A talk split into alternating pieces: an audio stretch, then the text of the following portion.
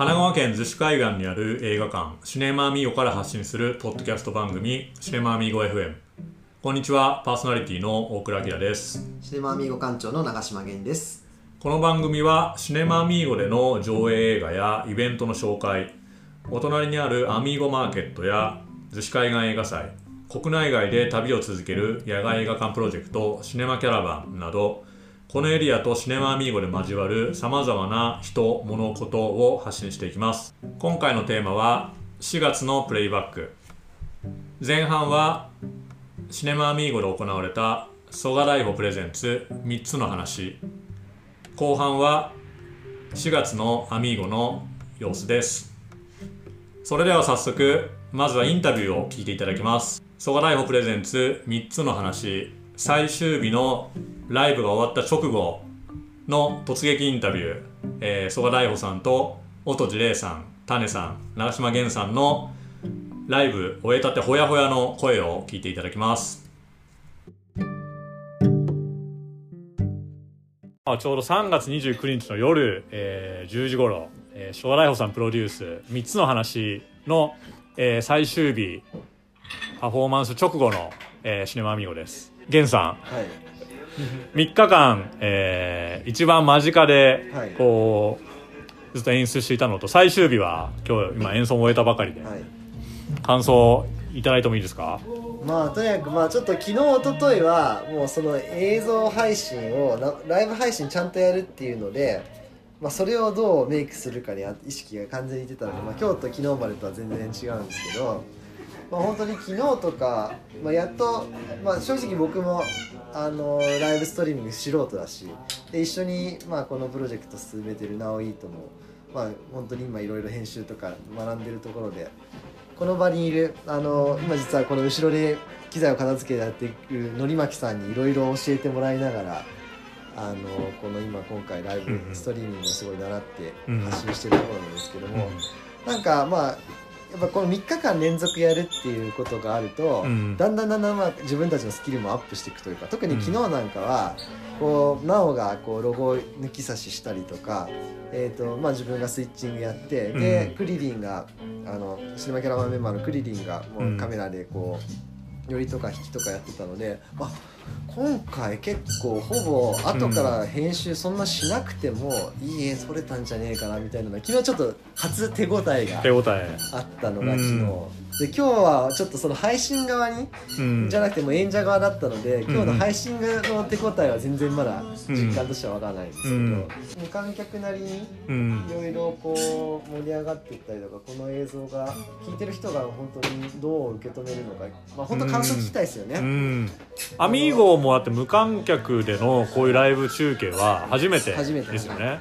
まあねもう本当このウイルスの中で、まあ、たまたまもともと去年の年末から今年映像配信強くやってこうっていう話してたらこの世の中での流れが来て、まあ、正直大北も奈良から来てるし、うん、今回中止も考えたんだけども、うん、まあ、これは今回映像配信のきっかけと思ってで、まあ、正直もう大北のライブなんですごくフォトジェニックなライブだし、うん、まあ、これをどうこれをまあ発信しない手はないなっていうのが先に来てそれで無理って来てもらって今回キャンセルせずにやりました。これまではからアミーゴに来れないとある意味見られなかった、うん、そういうフォトジェニックな、こう演出とか演奏が今回オンラインで見れるというある意味まあ見見て見見たかったけどこう来れてなかった人にはすごくラッキーな、うん、それにあとなんか本当まあ昨日直なんかとも話してたけどやっぱこれが今同時で海外でも見れるっていうこともあるし、まあ、そのやっぱ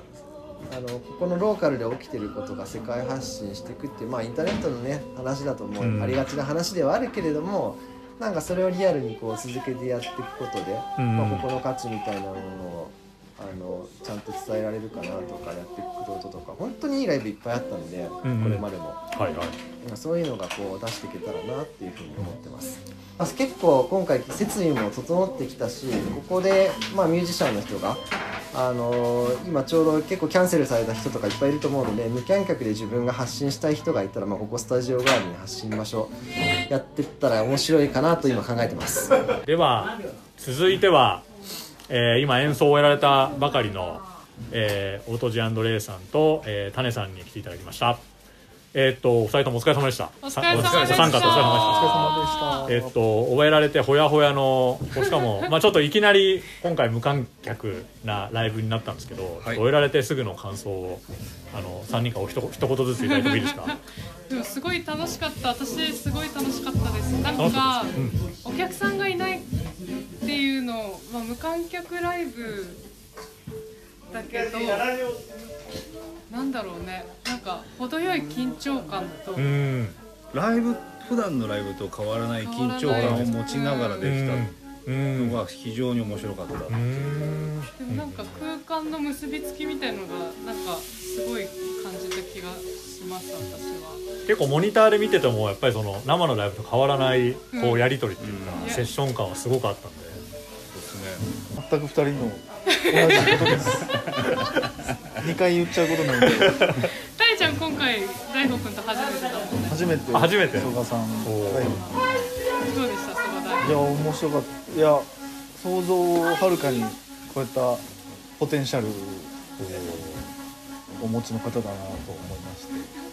いろいろあの途中で意外な音とかをこう突っ込んでくるんですけどそれがすごい自分の趣味趣味っていうかあの音楽性とすごい合ってたからよかったなと。そういう音が来るっていうのはこうリハとかそういう事前のやり取りっていうのがあったんですか？あのあったんですけどほとんどそういうふうにはならなかったですね、あのもうリハで言ってたことを全くもう踏まえずに全然違うことが多かったんですけど。リハを超えたじゃあ超えました生のセッション感がすごい楽しかったです。あそういうちょっと生な感じもぜひ動画の方でも楽しんでもらいたい、ね、絶対楽しいよね。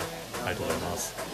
ちなみにあの今年まあ今えっともうすぐ3月終わりなんですけど今年のこの後の予定とか活動とか。あの、まあ、この「訪れ種」とあともう一人あのダラブッカっていうあの中東のあ楽器があってですね。太鼓があるんですけど。トルコとか あとあの誰もかさん。で名前がタクシーマさんっていうはい。シーマさん。ミュージシャンがいてですね、で4人揃うとはい。東京ロマニーっていうはい。グループ名に変わるんですけど、はい。まあ変わるっていうかそういうグループ名にうん。変わるんですけど、はいあの本当につい昨日はい。ライブを予定していたはずなんですけど、はいはい。その社会のうんコロナの はい。ウイルスの影響で、はいはい。昨日はあのライブがキャンセルになりまして、でまた必ず次回、まあ、西荻窪で東京の西荻窪でやる予定だったんですけど、はい。必ずまた次回4人ではい。あのやりたいなと思ってますのではいその東京ロマニーというはい。方ももしチェックしていただけたらとはい。思います。ありがとうございます。去年の逗子の映画祭あ逗子の映画祭ではい。そうですよね。そうです。その時タネちゃんいなかった。そう僕はいなかった。ですあそうか。わかりました。じゃあちょっとこれからの活動もまあ世の中次第だけどもうん。作品作ったりまた演奏したりはい。はい。楽しみにしてます。ありがとうございます。よろしくお願いします。ありがとうございますありがとうございありがとうございます2日連続パフォーマンス。はい。お疲れ様でした。お疲れ様でした。3つの話という、まあ、タイトルだったんですけどはい。今回のその、まあ、3日間のこうちょっとテーマだったりとかはい。その日々の内容について教えてもらってもいいですか？えっとあのーシネマアミーゴでこの時期あ大きすぎるね。やるのはやるのはやるのは？やるのは？あのー福島のあの3.11の地震があった時にちょうどこの時期はい、自分のソロのライブが何日か決まっててうん。わかわかめが取れる頃。わかはい。めしゃぶしゃぶ食べながらライブをするっていうので誘ってくれて、はい、で福島の時それが流れ 流れたんだけど。ライブな感じです。けどそれ以来ね毎年ずっとこの時期呼んでもらってて。3月。2月3 2月月3月。えっと短くても2日で長いと4日間ぐらいうん。いろんな人を交えてやってて、はいはいはい。だ今回だからいなもう何回目になるんだろう。2011年だからね89回目途中で休みあったかもしれないけど、それぐらいやってて、うん。もうだからアミーゴの年に一度のもうイベントの一つですね。そうこの時期になるとわかめを食べにシネマアミーゴに行って、でその時は東京に住んでたら沖縄に住んでたから、はい。楽しみにしてて。うん。だからあのライブもあるけどなんか毎年誰かがわかめをはいはい。届けに来てくれるんですよ。あ最高えっと漁師のあのカズマくん。はいはい。カズマくんが毎回持ってきてくれたり、うん。今回はねなっちゃんがなっちゃんが。持ってきてくれて、でわかめをライブ終わったら食べてはいはい。喜び色飲んで。喜びを飲んでやるっていうのの今回だから9回目ぐ8 90回目ぐらいで。はい、今回は特に、えっと、さっき種さんにも聞いたんですけど、まあ、初めてセッションする方だったりとか、うん。まあ、あのこれまでもやられたことある、えっと、音地レイさんだったりとかっていう、まあ、3日間ソロの日もあったりとかしたんですけど、それぞれ、えっと、3日間ごとのこうちょっと世界観の切り分けだったりとかテーマって何かあったりしたんですか？えっと初日はあのダモって言ってあの、はい。も森俊二さんっていう音楽家がいて素晴らしい、えっと、ナチュラルカラミティとかギャビアンド・ロペスとかはい。やってる方で、はい。その森さんとえっとあれいつだろう2年前ぐらいにはい。結成したグループでダモっていうのやってて、うん。でそのダモでやらせてもらってはい。で初日は。で、はい。2日目は僕のソロでう、ん。で3日目が今日やったあの音地レイとあとタネちゃんと、はい。アミーゴの館長である玄君を交えてやってて3日間はそれぞれ全部面白かったけどまあ初日は2人だし2日目は1人だし、はい。で最終日の3日目は5人か。うん。だからまあ全然感覚が違ううん。感じで。今回の企画毎年この時期あるから、うん。毎年あの今後やりたい人とか誘ってて、うん。だから去年はあのえっとミロコマチコちゃんっていうはい。画家であって絵本作家のはい。彼女を迎えて、はい。でミロコマチコちゃんとやって面白かったからそのまま自分が主催してやってる仕立て屋のサーカス。はいっていうサーカスの公演にはい。ゲストで招いたり、はい。あと去年それこそ角堂まなみちゃんっつってはい。もう今1年経ったらもうかかくちゃんはすごい大人気で。はい。まあそのセロっていうバンドのはい。サポートやってたり原田知世さんのうん。詩とか曲書いてたり。はい。そういうなんかまだ出てきたばっかりの音楽家と一緒にやったりとか、うんまあなんかアミーゴでいろんな実験とか勉強させてもらってて、はい。い、い出会いになってて。うん。今回はあれなんですよ。だから、はい。玄君と、はい。館長の玄君とあとアミーゴシネマキャラバンチームのナオがはい。映像はいで配信ライブをはい。やるっつってすごい着いたら映像の準備をしてて、はい。結構勉強になりましたそっちの本当ですか？やっぱり人間はみんなそれやっていかなきゃいけないかなと思いはいました、そのためにあの世界中の技術は進化してきてるから、まあ器用小器用にっていうよりみんなみんな全部を把握してるっていう世の中かな、あの悪く言うと小器用にみんななれってことだけど、うん。小器用だったり全部をマスターしろってことだけどよく言うとそのよく思うのはそのあの夫婦とか家族の関係に出てはい。お父さんは働いてるだけでいいとか、はい。はい。お母さんは家のことを全部やってるだけでいいっていう世の中じゃなくなったから、うん。一番いい家族っていうのはお父さんもお母さんもうん。両方できて、うん。しょっちゅうその役割が交代できて、はいはい。だからもっと言えば一番いい会社ってうん。社長が社員にもなれるしはい。社員がいつでも社長になれたり、うんみんなどのポジションもできるうん。チーム。しそれがお互いのことを理解し合ったりとかそう。コミュニケーションがさらに増えていったりとか。そうそう。やっぱり相手がやってることがよく把握できてるからうん。厳しい、なんだろう。厳しい要求もできるっていうか、うん。だから分業ってすごい効率はいいけど、分業の行き着く先ははい。あんまり大したことはない。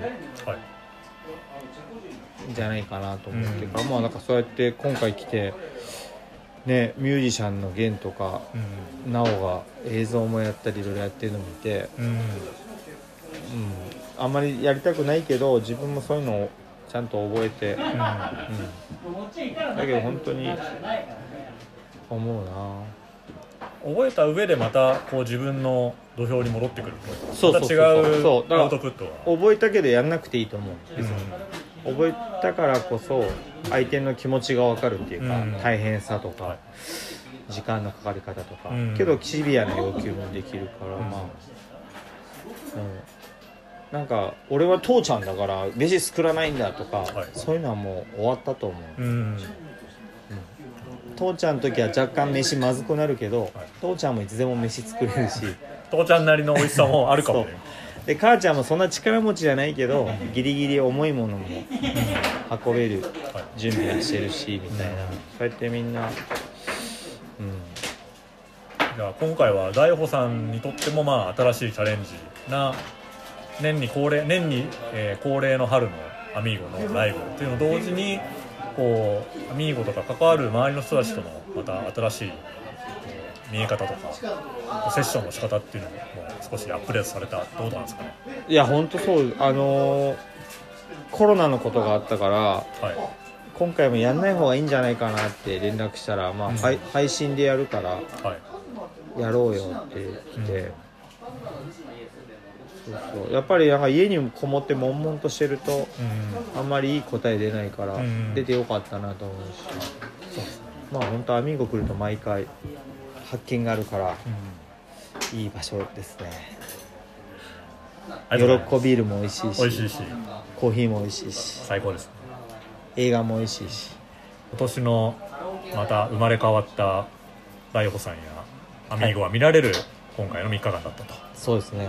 あの2日目のソガソロすごい面白かったんで。うん、かっこよかった。あのモニターずっと見てました。あのぜひ、ねずっと残してほしいですね。ご堪能くださいと。はい。ありはい。わかりました。大穂さん3日間お疲れのところありがとうございました。がとうございました。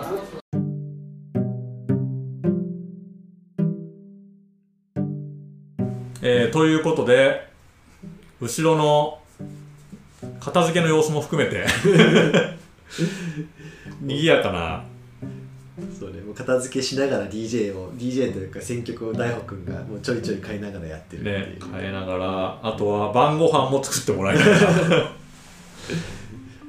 いやーけどすごいいい3日間充実の3日間だったなっていうのをこれ撮ってて思ったんですけど、いやもう本当にやっぱね毎回ね大穂くんはもう本当さすがだなと思うんだけども、うん。あのもう必ず何かあの新しいことをそこでやろうとするのが、姿勢が必ずあって、うん。やっぱりあのシネマアミーゴ自体もなんかあのお互い1年の最初の方前半に、大北は大北でアミーゴでちょっとうん。今年やっていく上での実験的なことをアミーゴを使ってやってくれてたりとかして、うん。でそれをまあ僕も刺激を受けるし、まあ、僕側からもなんかちょっと、うん。まあそのまあ、この1年通した動きの新しい動きのフィードバックを大北君に渡すみたいな感じでなんかお互いうん。なんかちょっとこの1年に一度そこで整理整頓じゃないけど、うん。なんか刺激与え合う時間にすごくうなってて、ん。本当あのあれは毎年やってて僕も楽しい時間うなんですんなんかじゃあ定期テストじゃないですけど、うん。こう割とお互いにこう今年何が出てくるのかなみたいな。そういう意味では今年はまあアミーゴはライブ配信っていうのを、まあ本当に手書き用としてたん。こう最中だったので、すごいジャストなタイミングですよね。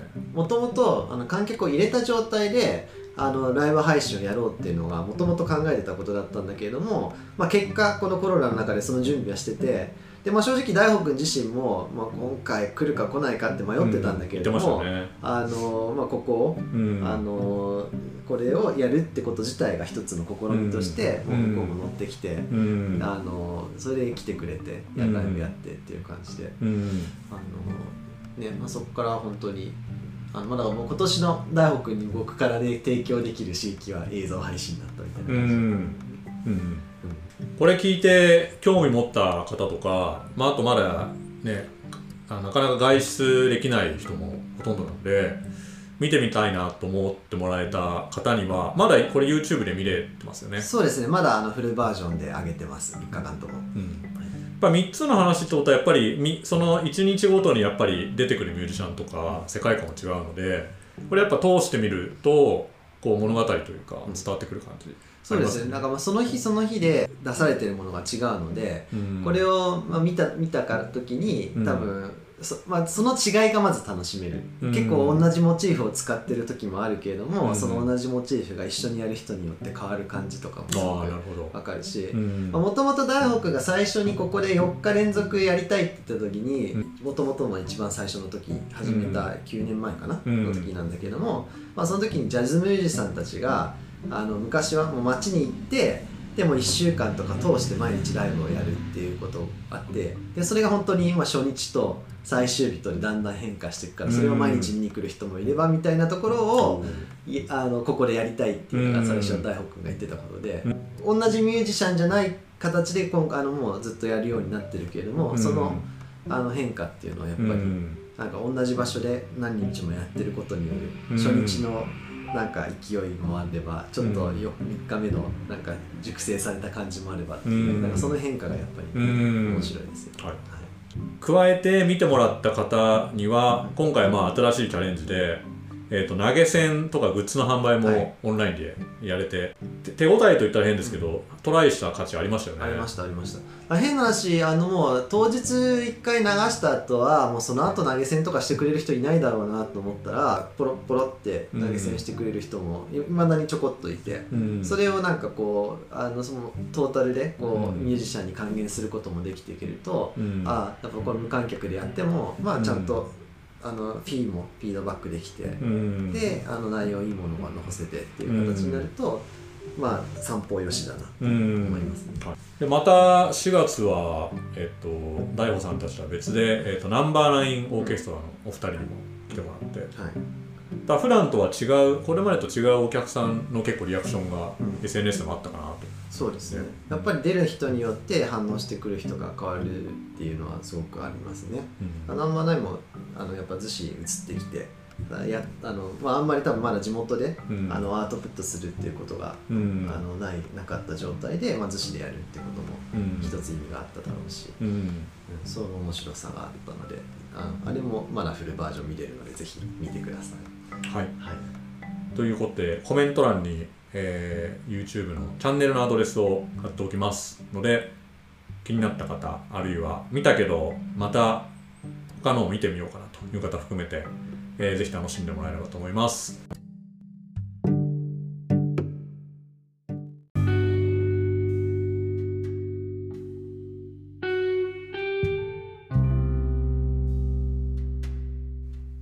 では後半の、えートピックで、えー5月のアミーゴでございますが、まずは今日締め切りのはい。クラウドファンディングに参加中はい。ということで、はい。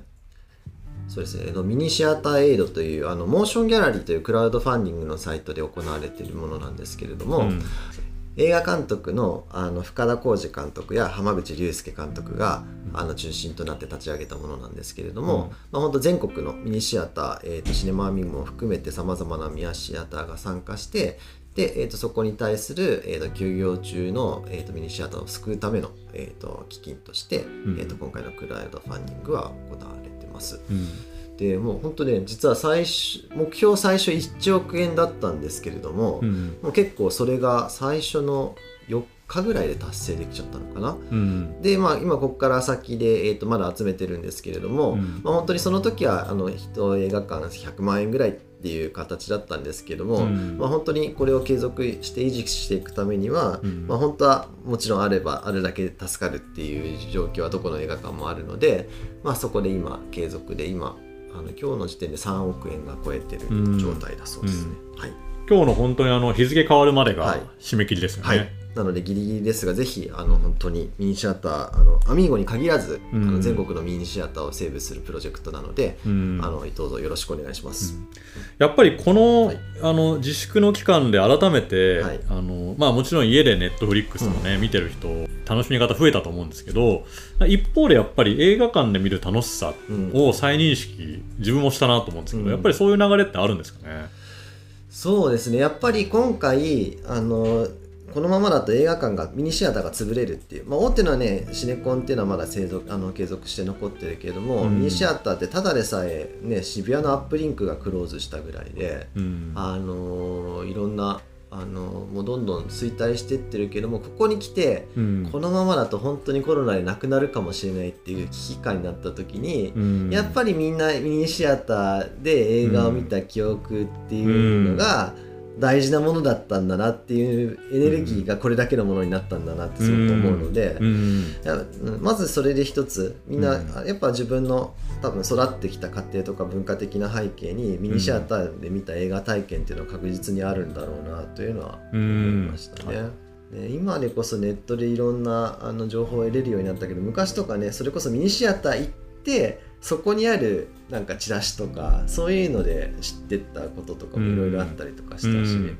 本当に一個の情報集約のポイントになってたのがミニシアターっていう存在だったっていう時期もうん。あって、今それが変わってきた中でもうん。やっぱりあの家の外から、うん。まあ、家の中でね PC で今いろんな映画が見れたとしても、うん。やっぱり本当にとなんかこう閉ざされた空間でうん。ネットも、まあけうん。携帯のねやっぱり着信とかも気にせず、うん。あのね若い世代だとそのオフラインになることの方が怖いっていう時代も背景もあるらしいけれども、うん。逆にねそういうもう携帯も何も関係なしに一回その閉ざされた空間の中で映画を見ることに集中するみたいな、うん。やっぱああいう時間ってすごく大事だなって思う、うん。いうのはあるなっていうのは今今でもその価値はすごくあるなと思いますよね。うんアミーゴも実際前売りチケットの発売とかしてましたよね。そうですね回数券も、うん。あの本当ちょうどたまたま回数券はあの今年作ったばっかり、あのスタンプカードの代わりに回数券に切り替えようと思って、うん。作ったばっかだったんですけれども、うん。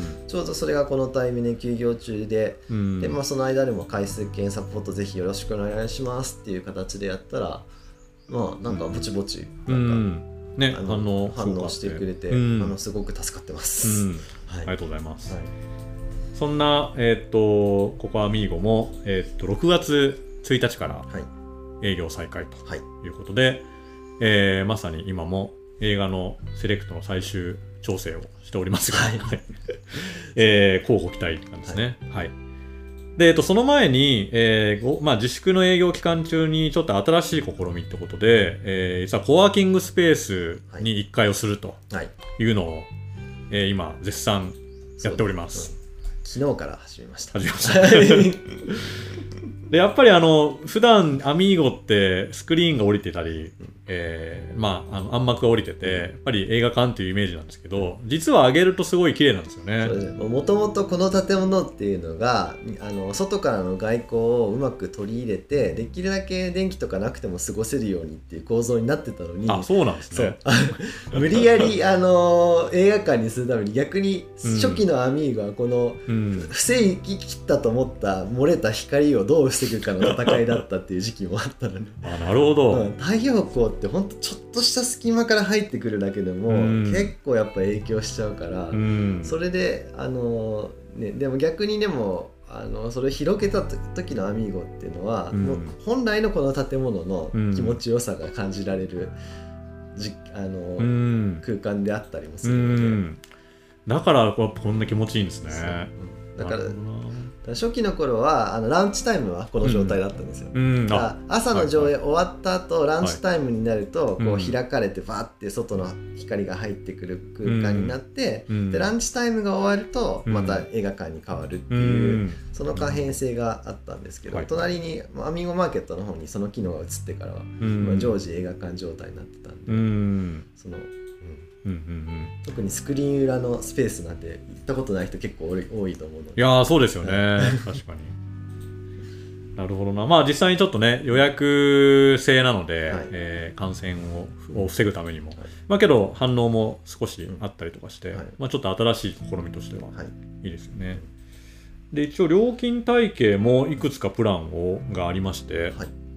そうですね。えっ、と今あの4時間、うん。えー4時間プランと,、えー、と丸1日プランと、うん。あと1週間プランっていうのを今日から加えます、なのでちょっとね、ステイホームでずっとご自宅で働かれてる方,、はい。方とかが、はい。ちょっと気分転換ではい。来てもらえたりすると、あのー普段見ない、まあ、昔のアミーゴ知ってる人はちょっと懐かしいかもしれないですけど、多分ほとんどの人は知らない、またアミーゴの良さが伝わるのかなと思います。はい。